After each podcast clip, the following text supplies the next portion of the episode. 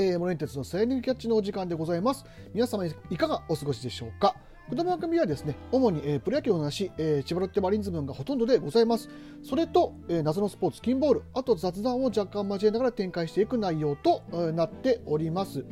えー、さて、えー、今日がですね、えー、11月の22日、いい夫婦の日ということでございまして、の、えー、今、12時7分、えー、になっております。で、まあ、あの今週末、えー、20日、21日と日本シリーズ第1戦、第2戦が、えー、京セラドーム大阪で、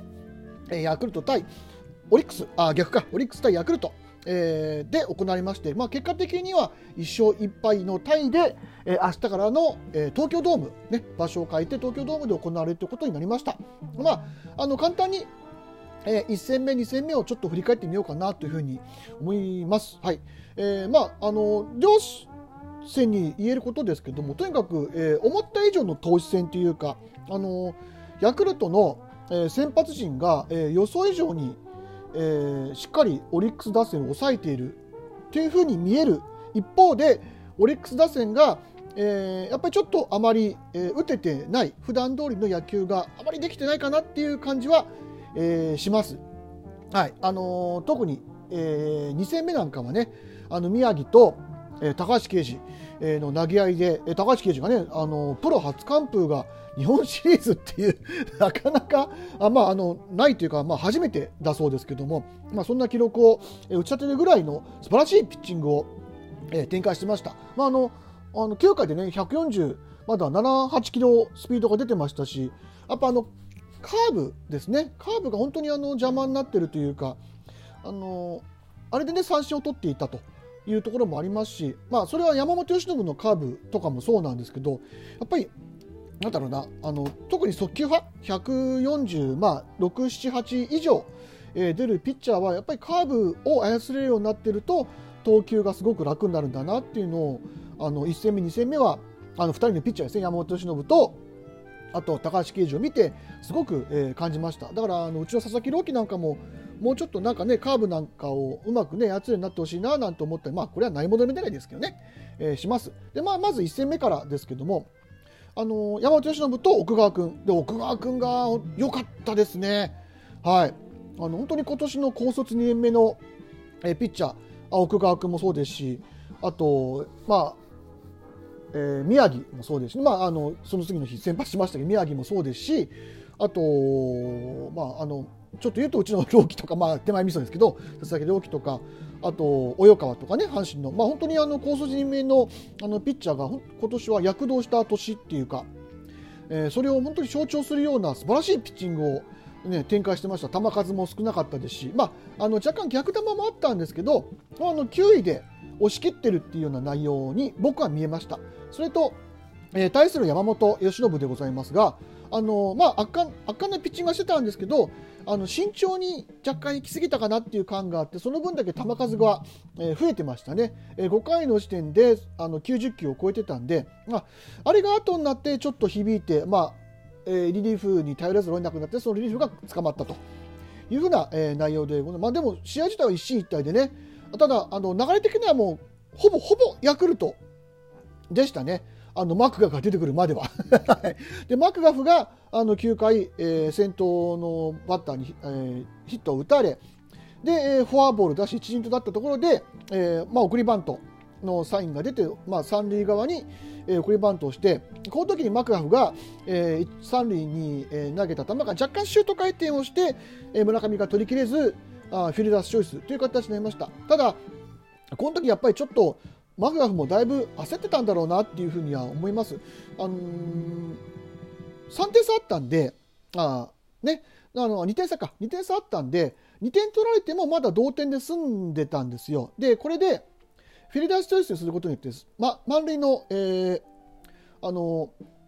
ー、なんだっけ、えー、ランナーがたまる、えー、要するに3点目が入ってしまうランナーがたまってしまったと。で、満塁だと結局投げる球も、えー、若干なりとも、えー、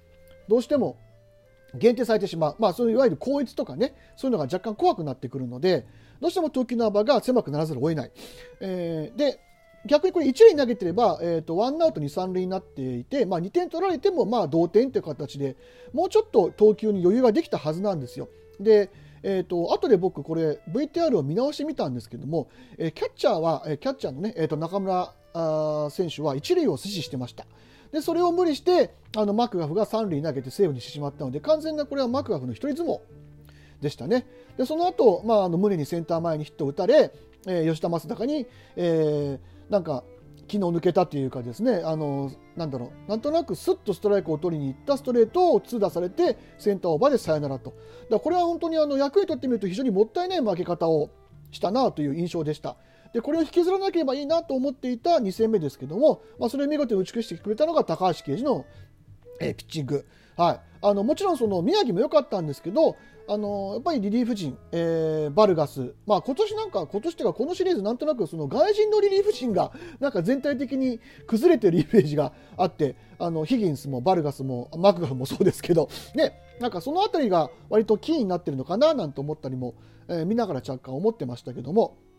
そういうところで、まあ、ちょっと崩れて、あのストライクがあんまり入らず、まあ、なんとなくあの 今年のハーマンを見てるような感じの 僕はあの目で見てましたけども、はい、そんな感じで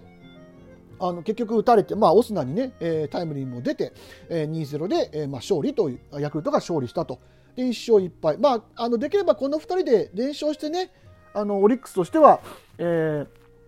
東京ドームに向かいたかったと思いますけども、まあ、ちょっとそれがなかなか、えーまあ、できなくなってしまったということで、まあ、1勝1敗で、えー、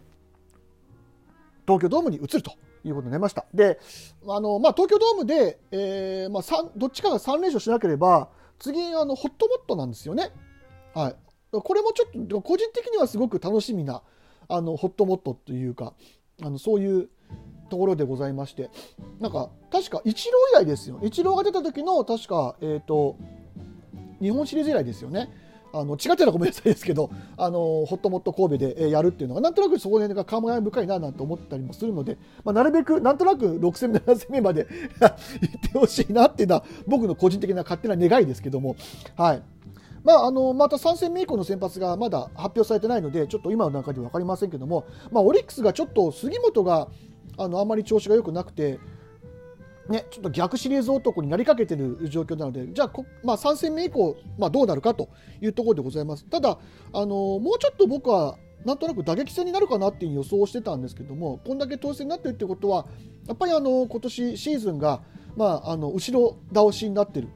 あっていうのが若干なりとも影響してるのかなって気はしてます。っていうのもあので今、えー、23日の勤労感謝にが明日ありますけど大体この時期ってもうあの秋季練習が終わってあの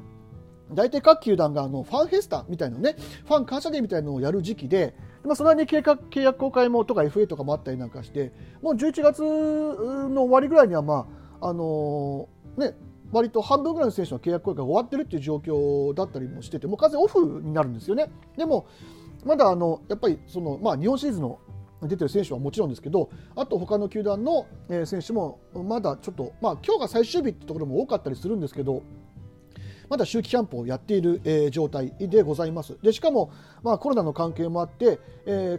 ー、そういう地方というかね、まあ、例えば毎年今年沖縄だったりとか行くことも多いんですけど大体あの自分のところの球場だったりあとはまあベイスターズなんかはね、えっと、2軍の、えー、横須賀スタジアムのねあそこのなんドックって言われてるところを使ったりなんかしながら練習をしているので。まあ、なかなかちょっと普段とは違う状態。で、まあ、そういう部分ではひょっとしたらあのバッター陣に関しては疲れが若干溜まってるのかもしれません、まあ、ただそんなことも言ってる場合ではないのでね、はい。あのー、そこも乗り越えてうまいことあの調整をできたらできてね。あのまあ投資でもいいんですけどやっぱりあのシリーズはなんとなく僕はなんかホームランがポンポン出るというかあとはそのいろんなえー、計略だったり策略 策略って言わないかあの計略だったりその采配ね妙だったりを見るのが僕は非常に楽しみなので、まあ、あのこれはこれで本当に2試合はすごく見応えがあって、あのー、面白い試合でしたけども、まあ、ちょっと個人的な願望としては打撃戦を見てみたいなというふうに思います。あのただあの、まあ、シーズンその日本シーズン前から僕言ってましたけどあの今年本当にヤクルトに、えー、ヤクルトというかセ・リーグのねあの日本一になるチャンスは多分にあると思ってますので、はい、あの久々のそのセ・リーグの、えー、優勝なんていうのも、あのー、ね、ちょっと可能性としてはあるのであのヤクルトに非常に頑張っていただきたいとオリックスオリックスでねあの25年ぶりの、え